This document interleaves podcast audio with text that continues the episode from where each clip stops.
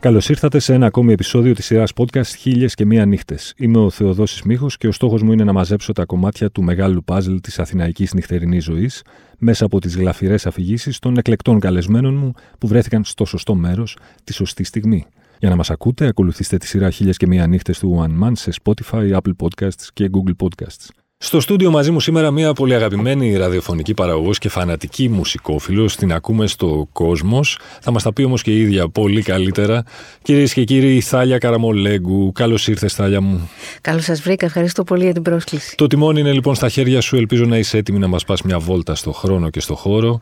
Ξεκινάμε ως εξής. Μια φορά και έναν καιρό ήταν η Θάλια Καραμολέγκου Μπαίνει στο αμάξι, παρέα μεγάλη, δύο-τρία αμάξια κομβόι από πίσω. Ξεκινάμε λοιπόν από την Αθήνα και βγαίνουμε εκτός πόλης για να πάμε στο λαβριο Είναι 2005, αρχές Ιουνίου, 3, 4, 5, αν δεν κάνω λάθος. Και είναι το πρώτο Sync Festival στο Λαύριο, σε αυτό τον υπέροχο βιομηχανικό χώρο, εκείνη την εγκατάσταση που ήταν έτσι πολύ μαγική και πρωτοφανής για τα ελληνικά δεδομένα ε, αυτή η διοργάνωση δίπλα στη θάλασσα με τα φουγάρα με κόσμο που ερχόταν έτσι από την Αθήνα όχι τόσους πολλοί όσο θα θέλαμε αλλά αρκετός και με αυτή την, την γεύση της διαφορετική. Κάτι πολύ διαφορετικό συναυλιακά από ό,τι είχαμε ζήσει μέχρι τότε.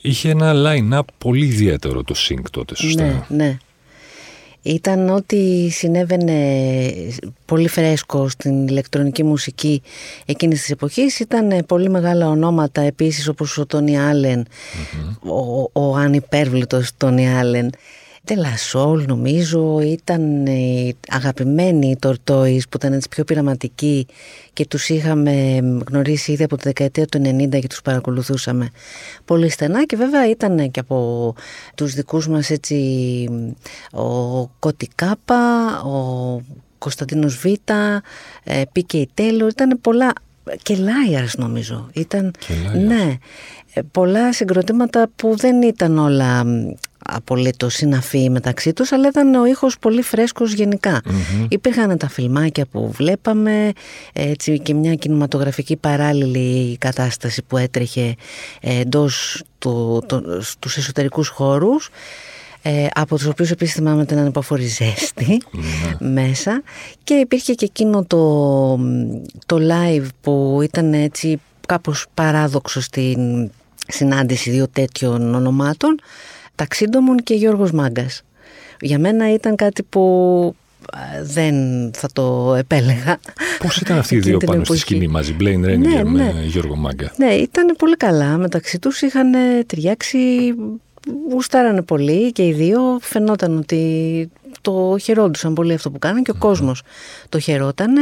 Είχα, το παρακολουθούσα, ξέρεις, κάτι ε, πολύ πρωτοφανές για τα δικά μου δεδομένα ε, γιατί μου φαινόταν και λίγο αυτή η αντίληψη που υπήρχε εκείνη την εποχή και ως ένα βαθμό υπάρχει και σήμερα «Ω, εδώ είναι φοβερό ας πούμε αυτή η συνεργασία δύο τόσο πολύ ετερόνιμων που μπορεί να δώσουν Εντάξει, δεν ψαρώνω πολύ με αυτό. δεν μου φαίνεται ότι είναι το ζητούμενο. Αν πάει καλά, ναι, γιατί όχι; Ναι.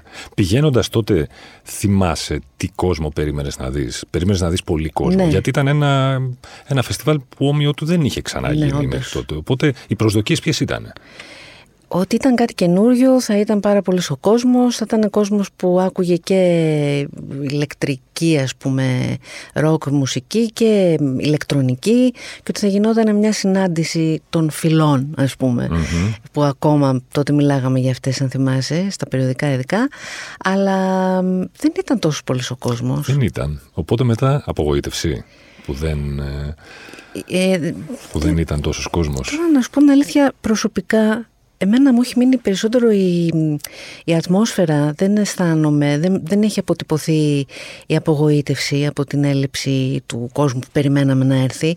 Το αντίθετο, μου έχει μείνει στο μυαλό της μια ανάμνηση λίγο σαν ένα όνειρο ε, δίπλα στη θάλασσα, με τα φουγάρα, με αυτό το βιομηχανικό χώρο, με ατμόσφαιρα φοβερή, λίγο ομίχλη, λίγο φώτα παράξενα, ε, μουσικές που μπλέκονται η μία στην άλλη αυτό το να μπαίνεις από τον ένα χώρο στον άλλο και να ακούς και να παρακολουθείς από τη μια σκηνή στην άλλη πράγματα που ε, θέλεις να τα δεις όλα. Δηλαδή ναι. είσαι σε μια κατάσταση αχόρταγου ακροατή σε αυτά τα... Είπες πριν τη λέξη φυλές, ναι, μουσικές ναι. φυλές. Το ότι πλέον ε, δεν πολύ υπάρχουν οι ευδιάκριτοι διαχωρισμοί του παρελθόντος ό,τι έχει να κάνει με τις λεγόμενες μουσικές φυλές τα κάνει τα πράγματα καλύτερα ή χειρότερα; Δηλαδή, τα κάνει πιο ενδιαφέροντα γιατί είμαστε όλοι πιο τολμηροί να δοκιμάσουμε περισσότερα πράγματα ή τα κάνει λίγο πιο σούπα;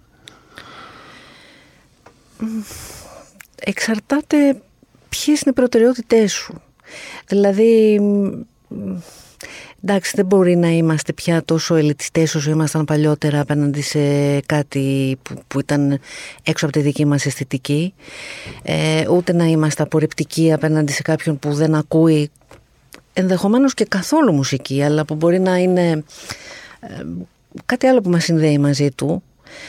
Ε, απ' την άλλη δεν ξέρω, δεν, δεν ξέρω, η, η, μουσική που κυριαρχεί γενικά έξω δεν είναι κάτι που μπορεί να μας συνδέσει πραγματικά. Κάτσε, αν ακούει κάποιος ας πούμε, μάλλον μπορεί κάποιος να ακούει και ροκαμπίλι λέω εγώ, μπορεί να ακούει και post-rock, μπορεί να ακούει και βαθιά λαϊκά ας πούμε της εθνικής οδού γίνεται. Ε, αφού ξέρεις, έχουμε τέτοιους κοινούς γνωστούς. Σωστό. πλάκα, πλάκα. Άρα γίνεται. Ναι. Άρα λες ότι δεν σου λείπει η εποχή που τα πράγματα ήταν λίγο πιο διακριτά, ας πούμε. Οι πάγκηδες με τους πάγκηδες, οι μεταλλάδες με τους μεταλλάδες. Όχι. Οι... Ξέρεις κάτι όμως εδώ, γενικά δεν, ε, δεν νοσταλγώ, γενικά δεν μ' αρέσει να σκέφτομαι αχ τι καλά τότε. Εντάξει, κάποια πράγματα ήταν καλύτερα γιατί ήταν η πρώτη φορά, γιατί είχες την αίσθηση του καινούριου που ανακάλυπτες, που είναι πάντα πιο συναρπαστικό από αυτό που ξέρεις. Αλλά δεν, δεν νοσταλγώ καθολικά, ας πούμε, μια παλιά εποχή στη δεκαετία του 90, του 2000. Ναι, παρόλο που στη δεκαετία του 90 υπήρξες μέλος μιας ιστορίας που έχει αφήσει ανεξίτηλο σημάδι, ας πούμε, στην ε, στη μουσική, συναυλιακή, ε, pop κουλτούρα της, ε, της Αθήνας και της Ελλάδας κατ' επέκταση και ο, ο λόγος φυσικά γίνεται για το, για το Ρόδον FM. Ναι. Πώς ήταν το Ρόδον FM? Μαγικό, μαγικό. Ήταν ένα ραδιόφωνο που δεν υπήρχε playlist, υπήρχε απόλυτη ελευθερία στο τι θα παίξουμε, ποιον θα καλέσουμε, ε, καλεσμένοι συγκροτήματα, καινούρια και ελληνικά που υπήρχε τότε έτσι μια δραστήρια σκηνή. Ε, Καλά, πολλές φορές αλλοκαλούμαστε και κάναμε και πάρτι αυτοσχέδια. Γινόταν αυτά κάτι πρωτοχρονιές φοβερές, ας πούμε, κάτι... Ε, ήταν σαν να κάναμε πρωτοχρονιά στο σπίτι μας. Ναι είχε, υπήρχε μια οικειότητα και υπήρχε και μια αφέλεια, δεν ξέρω, ήμασταν πολύ πιτσιρικάδες, υπήρχε σαν να ήταν προέκταση του, του, του της παρέας, του... Τώρα, ξέρεις τι πώς το σκέφτομαι, πραγματικά τα χρόνια που μας χώριζαν από το πότε πηγαίναμε σχολείο, εκείνη την εποχή δεν ήταν πολλά. Δηλαδή πραγματικά ήμασταν πολύ ε, άγουροι. Ήταν όμως αυτή η η αίσθηση του καινούριου, αυτό που ανακαλύπτεις και, και μαγεύεσαι από αυτό. Και πρώτο μπαίνεις και πρώτο ακούς κάτι. Ε, υπήρχε μια μεγάλη έκρηξη μουσικών ρευμάτων εκείνη την ναι. περίοδο που ήταν από ηλεκτρική, ηλεκτρονική, acid jazz, house, techno, trance, τα πάντα. Δηλαδή πάρα πολλά είδη που Στο σταθμό είχαν θέσει όλα αυτά τα ενδιαφέροντα είδη της δεκαετίας του 90 ναι, σε ένα μεγάλο βαθμό δεν υπήρχε γενικά, δεν υπήρχαν περιορισμοί, αν και ήταν σαφώς προσανατολισμένος περισσότερο στο alternative ναι. rock εκείνης της εποχής. Ναι. ήχο εκείνης και της εποχής. Ναι. Το αποτύπωμα, την επιδραστικότητα του σταθμού σε πραγματικό χρόνο εκείνη την εποχή, πώς την αντιλαμβανόσασταν; Δηλαδή, σε σχέση με τώρα που κάποιος μπορεί να σε βομβαρδίσει στα social με μηνύματα, ναι. να σε ταγκάρει με stories στο Instagram, να δεν ξέρω τι άλλο, Facebook, Instagram, Twitter κτλ., TikTok, τι άλλο παίζει τώρα. Τότε πώς γινόταν η επικοινωνία, η διάδραση με τους ακροατές; Τηλεφωνικά, Τηλεφωνικά. Και πολλές φορές ε, ήταν. θυμάμαι μια περίοδο που έπαιρνε τηλέφωνο συνέχεια Ελένα Πλάτωνος. Ναι. Είχαμε μάλιστα ε, μια... Συνεχίσαμε την τηλεφωνική επικοινωνία και μετά από το σπίτι μέχρι τις 5 το πρωί. Αλήθεια. Ναι, ναι, ναι. Ότι τι; Ε, ήταν μια περίοδος που μάλλον για εκείνη ήταν πολύ μοναχική και Α. προφανώς είχε ανάγκη να επικοινωνήσει με ανθρώπους που άκουγε στο ραδιόφωνο ή που ε, φανταζόταν κάποια πράγματα ξέρεις με την καλλιτεχνική της ιδιοσυγκρασία λίγο διαφορετικά, πιο φευγάτα, πιο... Ε, ξεκινήσαμε να μιλάμε, ήταν μια καλλιτέχνης που Ας πούμε θυμάμαι όταν πρωταγόρασα δίσκους της στο Λύκειο και τη θαύμαζα περιόριστα και πάντα ένιωθα ότι ε, ένα δέος απέναντί της. Μου φάνηκε πολύ, όσο και αν για την ίδια μπορεί να ήταν μια επώδυνη περίοδος και δεν είχε αρχίσει, δεν είχε επανέλθει στη μουσική. Ε, ήταν πολύ δύσκολη, είχε χάσει τον πατέρα της, ήταν ε, μια πολύ δύσκολη δική της περίοδος. Παρ' όλα αυτά μου φάνηκε ότι δεν μπορούσα παρά να την ακούω, παρά ναι. να την ακούω όσο ήθελε. Έπαιζες εσύ στην εκπομπή σου, λένε απλά τον και έτσι επικοινωνήσει μαζί σου; Όχι, όχι, καθόλου. Δεν ήταν αυτός ο λόγος. Μπορεί να είχα παίξει μια-δυο φορές, στα τόσα χρόνια, αλλά δεν ήταν αυτός ο λόγος. Και ε, ήταν τηλεφωνήματα που συνεχιζόντουσαν, σου λέω, μετά και από το σπίτι μέχρι τις 5 το πρωί. Τηλεφωνήματα που, που, που αναλώνονταν σε όχι γύρω από τη μουσικη και σε πιο προσωπικά πράγματα, πιο φιλοσοφικά. Είχε, είχε πολύ μεγάλο ενδιαφέρον η κουβέντα. Σου αρέσει γενικά να... Μάλλον είσαι από τους ανθρώπους που λένε ότι ας τον καλλιτέχνη στην ησυχία του να μην ερχόμαστε σε επαφή γενικά γιατί μπορεί να, υπάρξει, να υπάρχει ο κίνδυνος της απομυθοποίησης. Μα γιατί να τον απομυθοποιήσω, δεν τον έχω μυθοποιήσει κανέναν καλλιτέχνη. Κανέναν; Ε, εντάξει, τώρα δεν μιλάμε για τους μεγάλους, μιλάμε για τον David Bowie, έτσι. ε, ναι, δεν, δεν αισθάνομαι έτσι. Για να μην απογοητευτείς, ας πούμε, ναι. γιατί μπορεί να βγει κολόπεδο. Πολύ πιθανό. Πολύ, πολύ, ναι. Είναι πιθανό, το έχω πάντα στο μυαλό μου αυτό, αλλά ok. Okay. Ναι. Είναι αυτή, ξέρεις όμως, είναι αυτή η διττή φύση όλων των ανθρώπων. Που μπορεί να είναι πολύ καλή σε κάτι, αλλά αν τους αναστραφείς να δεις ένα άλλο πρόσωπο που δεν σε αρέσει. Ναι. Αυτό συμβαίνει και δίπλα σου και στο διπλανό γραφείο και στο διπλανό διαμέρισμα. Μπορείς να μου περιγράψεις την βραδιά, την τελευταία μάλλον ημέρα ε, που έπεσε η αυλαία του Ρόδον; Του Ρόδων Κλάμπ. Α, του σταθμού. Για το κλαμπ θα μου πεις αμέσως μετά. Ναι. Ε, ήταν κλαίγαμε όλοι είχαν έρθει και πολλοί ακροατές με δώρα θυμάμαι δώρα που τα έχω ακόμα ε, μάλιστα μετά από πολλά χρόνια κάποιος ακροατής σε άλλο ραδιόφωνο που ήμουνα ήρθε και άφησε μια μποπίνα που είχε γράψει και την έχω στο σπίτι με μια εκπομπή εκείνης περίοδου. Μου την άφησε σαν δώρο. Ε, γιατί ακόμα είχαμε μπομπινόφωνα. Οικογραφούσαμε τις εκπομπές δεν υπήρχαν υπολογιστές το 90 97 ας πούμε που έκλεισε το Ρόδον. Ε, πολύ συγκίνηση. Ήταν σαν να είχε έρθει το τέλος του κόσμου τα παίρναμε και όλα πολύ βαριά τότε. Τότε. Σε εκείνες ηλικίες. Μέχρι ναι. τότε πηγαίνατε με βινίλια φαντάζομαι ναι, και CD αποκλειστικά. Τις... Ναι, ναι. CD ελάχιστα. Δεν ξέρω, ναι. Ε, πολύ λίγα. Βασικά ήταν βινίλια. Οπότε η πλάτη υπέμενε βάρη. Ναι. Πολλά βάρη. Σαν το μενίρ του Οβελίξ, κάπω ήταν η ιστορία, έτσι. ναι, ναι. Ωραία, και τότε η καθημερινότητα ενός ραδιοφωνικού παραγωγού στο Ρόδον FM, στον πιο όσο έτσι, σαχλή και αν ακούγεται η λέξη, στον πιο cool και επιδραστικό σταθμό για την εναλλακτική μουσική πάντα. Την εναλλακτική rock και pop μουσική. Πώς ήταν η καθημερινότητα, Δηλαδή πηγαίνατε, κάνατε εκπομπή και μετά ήταν ένα ατελείωτο πάρτι η όλη ιστορία. Όλη η δεκαετία του 90 ήταν ένα ατελείωτο πάρτι. ήταν αυτό που λέγαμε και νωρίτερα ότι ε, νόμιζες πως πριν πέντε λεπτά νύχτωσε ε, πάλι πάλι νύχτωσε. Ναι. Ήταν συνέχεια ε, μια αλληλουχία βραδιών, λες και δεν μεσολαβούσε μέρα πολλές φορές. Ναι. Είχε το πρωί κάποιες εκπομπές που ήταν και λίγο πιο ε, έτσι ματιές και στην επικαιροτητα και όσο πηγαίναμε προς το βράδυ εξειδικευόταν το, το είδος. Τι ώρα ήταν η εκπομπή σου; Ήταν ε, 8 με 10 και 10 με 12 κάθε μέρα από Δευτέρα μέχρι Παρασκευή. Βράδυ πάντα. Έτσι. Βράδυ, βράδυ. Ποτέ πρωί. Ποτέ πρωί. Έχω κάνει και με το μεσονύκτιο.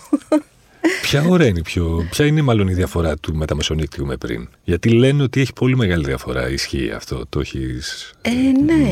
είναι, αυτό ξέρεις ότι αισθάνεσαι πως είσαι μέσα σε ένα σκοτεινό μεγάλο πράγμα μαζί με άλλους που εωρείσαι κάπως, έτσι το ένιωθα εγώ. Ναι. Το νυχτερινό έχει μεγαλύτερη ελευθερία, έχει και κίνδυνο. Κίνδυνο; ε, γιατί κοίταξε τώρα ο άλλος παλιότερα που υπήρχε η επαφή περισσότερο με τα τηλέφωνα. Mm-hmm. Σκάγανε και τηλέφωνα από ανθρώπους που είτε είχαν πιει είτε τους έβγαιναν διάφορα ψυχοσικά μικροεπισόδια. υπήρχε και αυτό. Αλλά υπήρχε και ξέρεις, μεγαλύτερη ελευθερία στο να ε, σε πάρει ο άλλος τηλέφωνο πολλές φορές από κάτι που έπαιξες, κάτι που είπες. Ναι. Οπότε λοιπόν ήταν ένα το πάρτι. Τα περισσότερα από τα, βράδια, από τα 7 βράδια της εβδομάδας ήσασταν έξω. Φαντάζομαι την πλειοψηφία αυτών την περνούσατε βλέποντας συναυλίες στο, ναι, στο Rodon ναι. Club εκεί στη Μάρνη. Μερικές φορές και τρεις και τέσσερις φορές την εβδομάδα ήμασταν στο Rodon Club. Ήταν κοσμογονία το άνοιγμα ναι. του Rodon για την Αθήνα και την Ελλάδα γενικότερα. Ναι, βέβαια, γιατί ε, βλέπαμε όλα αυτά που, που συνέβαιναν, που γεννιόντουσαν και συνέβαιναν εκείνη τη στιγμή σε όλες τις ευρωπαϊκές ε, χώρες, σε όλα τα μεγάλα συναυλιακά venues, ας πούμε παράλληλα, δεν ήταν μεταχρονολογημένα ας πούμε. Ναι. Ακόμα και οι καλλιτέχνες οι παλιοί που είδαμε mm-hmm. ήταν δεν μας πείραζε που βλέπαμε συνέχεια τον Iggy Pop, ας πούμε. Σωστό. στο Ρόδο δεν ήταν μια θρηλυκή του συναυλία που είχε.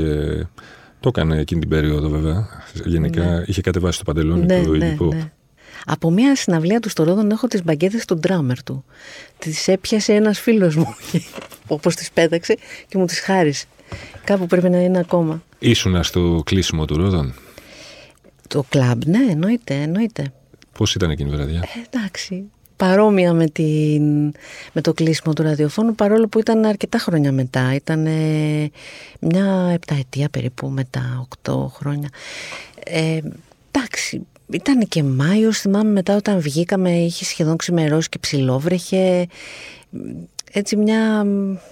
η αίσθηση της απώλειας. Ναι, ένα τέλος εποχής. Ναι, ναι, ναι. Ένα τέλος εποχής, λίγο σαν σαν την ταινία ε, αίσθηση big chill. Αυτή η αίσθηση του να χάνεις κάποιον, κάτι, μια εποχή, μεγάλη ανατριχίλα, οι απώλειες γενικά. Ήταν μια ε, πολύ κοντινή επαφή με την απωλεια Αυτό το, το αδιανόητο για τα μέχρι τότε δεδομένα. Ναι, πούμε, βέβαια. Που αρχίζεις τότε να καταλαβαίνεις ότι δεν είναι όλα μόνιμα. Και δεν είναι όλα δεδομένα έτσι. έτσι. Μπορείς να ξεχωρίσεις έτσι μια ένα top 5 για να το πάμε χαϊφιντελικά συναυλιών από το Ρόδον. Ξέρω ότι είναι πάρα πολύ δύσκολο γιατί ναι. φαντάζομαι ναι. ότι θα είδες εκεί πέρα εκατοντάδες συναυλίες. Ναι, ναι. Έτσι, χωρίς πολλή σκέψη, μια πεντάδα. Χωρίς πολλή σκέψη, θα σου πω Sonic Youth την πρώτη φορά. Θα σου πω Τρίκι μες στο μαύρο σκοτάδι. Που ήταν πίσα σκοτάδι ναι. τότε. Θα σου πω Julian Cope. Μια συναυλία που ήμασταν πολύ λίγοι και ήταν η περίοδος μετά το Jehovah Kill νομίζω ναι. Ε, θα σου πω επίσης Stereo MCs. Είχα περάσει πολύ καλά σε αυτή τη συναυλία. Εντάξει, Ντέους. Αυτό περίμενα ναι. να ακούσω, το διήμερο αυτό των Ντέους. Ντέους και η Tinder Sticks, η πρώτη συναυλία των Tinder Sticks. Και, και Nick Cave, ξέρεις ποια συναυλία που, που έκατσα το 89, η συναυλία του στο Ρόδον το 89, εκατσα και την είδα ολόκληρη στο YouTube. Μετά, Υπάρχει. Ναι, μετά τη συναυλία του πρόπερση στο, στο φεστιβάλ στην Πλατεία Νερού. Ναι, ναι, στο release που ήταν. Ναι, στο release. Που άργησε να βγει γιατί έβρεχε. Τέλος πάντων, γύρω στις 3 που γύρισα σπίτι, έκατσα και είδα στο YouTube αυτό το. Μιας και είπες για Nick Cave τώρα. Ναι. Ποια είναι η γνώμη σου για όλους αυτούς που λένε. Ε, ξέρεις, τους παλιούς φανς, τους λάτρεις του Nick Cave που τώρα που έχει περάσει σε ένα σε μια μεσιανική κατάσταση ναι. που απευθύνεται σε πολύ πολύ κόσμο πια. Είναι headliner στα μεγαλύτερα φεστιβάλ ναι. ολόκληρου του κόσμου. Ε, ομιλίες, κακό, ταινίες, ε, soundtrack, βιβλία. Δικαστικά, τώρα κάνει και την έκθεση, ναι. Όλοι αυτοί που ξυνίζουν γιατί λένε ότι ο Νίκ Κέιβ πια δεν ανήκει σε εμάς, αλλά ανήκει ας πούμε σε αυτούς που μέχρι προχθές δεν είχαν ιδέα τι εστί Κέιβ τι πάει να πει, πρέπει αυτό το απαγορεύσουμε, τι θα κάνει. Δηλαδή, από τη στιγμή που καλλιτεχνικά αισθάνεται ότι ανοίγεται σε αυτόν τον τρόπο, σε αυτά τα παιδεία, ε, θέλει να το κάνει έτσι, δεν είναι δική μας ας πούμε δουλειά να κρίνουμε αν μας ανήκει γιατί όχι, εγώ τον θέλω μόνο δικό μου τον Νίκη. Γιατί ξέρεις, λένε, παιδιά. όταν εγώ άκουγα birthday party, ας πούμε, αυτός που πάει σήμερα και τον βλέπει τον Νίκη δεν... Αυτό σαν αντιλήψη δεν μου αρέσει καθόλου. Δεν το αποδέχομαι καθόλου αυτό. Ναι. Ναι. Ε, είναι πολύ σνομπίστικο και είναι και... Τι δική σου είναι η μουσική, δικό σου είναι όλο αυτό. Ο καθένας έχει δικαίωμα να το ανακαλύψει. Το πόσο βαθαίνει ο καθένας τη σχέση του μαζί του είναι προσωπικό. Δεν mm μπορείς να κρίνεις τη σχέση του άλλου με αυτό που του αρέσει, με αυτό που ακούει. Από το top 5 συναυλιών του Ρόδων σε top 5 δίσκων, αν χτύπα ξύλο, ναι. πρέπει χρειαστεί να επιλέξεις γιατί έχει κάποιος σου βάλει το πιστόλι στον κρόταφο; Λοιπόν, Ξέρω ότι αυτά αλλάζουν ναι. ένα μισή ώρα τα top 5. Ναι, ναι, ναι, γιατί τώρα σκέφτηκα κάτι άλλο. Τώρα έρχεται το πιστόλι στον κρόταφο, λοιπόν. λοιπόν, θα είναι σίγουρα η μπανανα θα είναι σίγουρα το Ziggy Stardust και μη σου πω κι άλλο μπόι, αλλά τέλος πάντων ένα μπόι ας πούμε.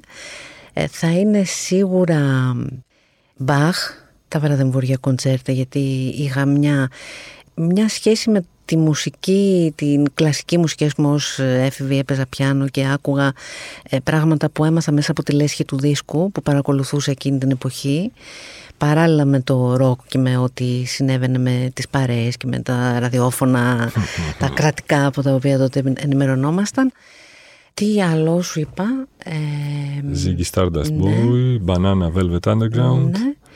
Λοιπόν, τώρα είναι η στιγμή που μπλοκάρει το σύστημα και λέει καίγεται το pick-up, φύγε.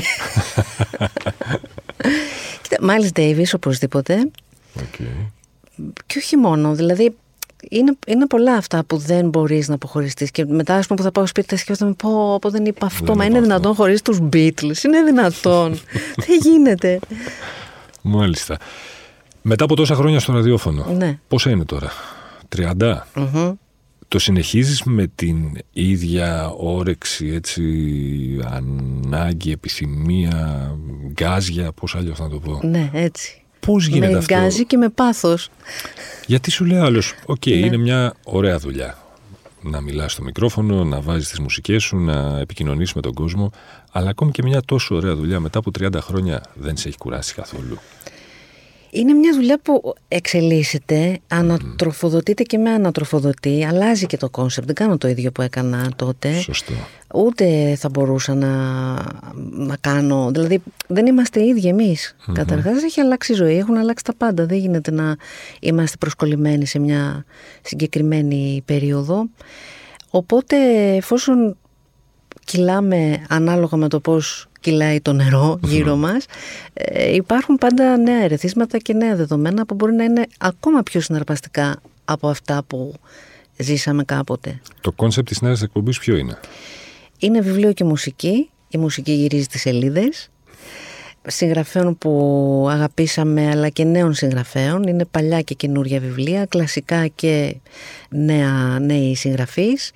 Μπορεί να είναι κάτι αφιερωματικό, μπορεί να είναι απλά κάτι που έχει σχέση με την επικαιρότητα, μπορεί να είναι απλά καινούργια τα οποία με έναν τρόπο συνδέονται με τη μουσική και είναι σαν να είναι σε διάλογο τα τραγούδια και η μουσική. Αυτό όμως μπορεί να είναι και λιγάκι αυθαίρετο καμιά φορά. Okay. Γιατί οι ακροβασίες μας αρέσουν. Έτσι. Άρα είναι, υπάρχει ολόκληρη προετοιμασία πίσω από κάθε εκπομπή. Έτσι. Ναι, δεν είναι ότι ναι. απλά παίρνω δέκα τραγούδια μαζί μου και πάω στο στούντιο. Καθόλου, δεν γίνεται αυτό. Αλλά μου αρέσει πάρα πολύ η προετοιμασία που υπάρχει στο σπίτι. Mm-hmm. Την κάνω πάντα με. Μου, τα αγαπώ τόσο πολύ που καμιά φορά το βλέπω και στον ύπνο μου. τόσο. Αυτό είναι ευλογία. ναι, ναι. Η ερώτηση του ενός εκατομμυρίου δολαρίων τώρα. Ναι. Πες ότι κάποιος σου έδινε το μαγικό κουμπί που θα μπορούσε να το πατήσεις και να επιστρέψεις ε, στο στούντιο του Ρόδων τότε, χωρίς να ξέρεις ναι. πώς θα εξελιχθούν μετά τα πράγματα. Να επιστρέψεις εκείνη την, ε, τη φανταστική τετραετία. Ήταν λιγότερο. Ήταν τρία και κάτι. Θα το ναι, κάνεις, θα το ναι. πατούσες. Ως τι, ως αυτή που είμαι τώρα; Όχι. Α. Θα γυρίσεις εκεί που ήσουν χωρίς να έχεις επίγνωση του τι έχει ναι. συμβεί από τότε. Και το, τι θα, και το πώς θα μπορούσε να εξελιχθεί. Να, οι Κινέζοι είναι που λένε να μην μπαίνεις δύο φορές στο ίδιο ποτάμι. Δεν ξέρω, αλλά μου αρέσει, δεν το ξέρω αυτό. ναι, θα συμφωνήσω με τους Κινέζους.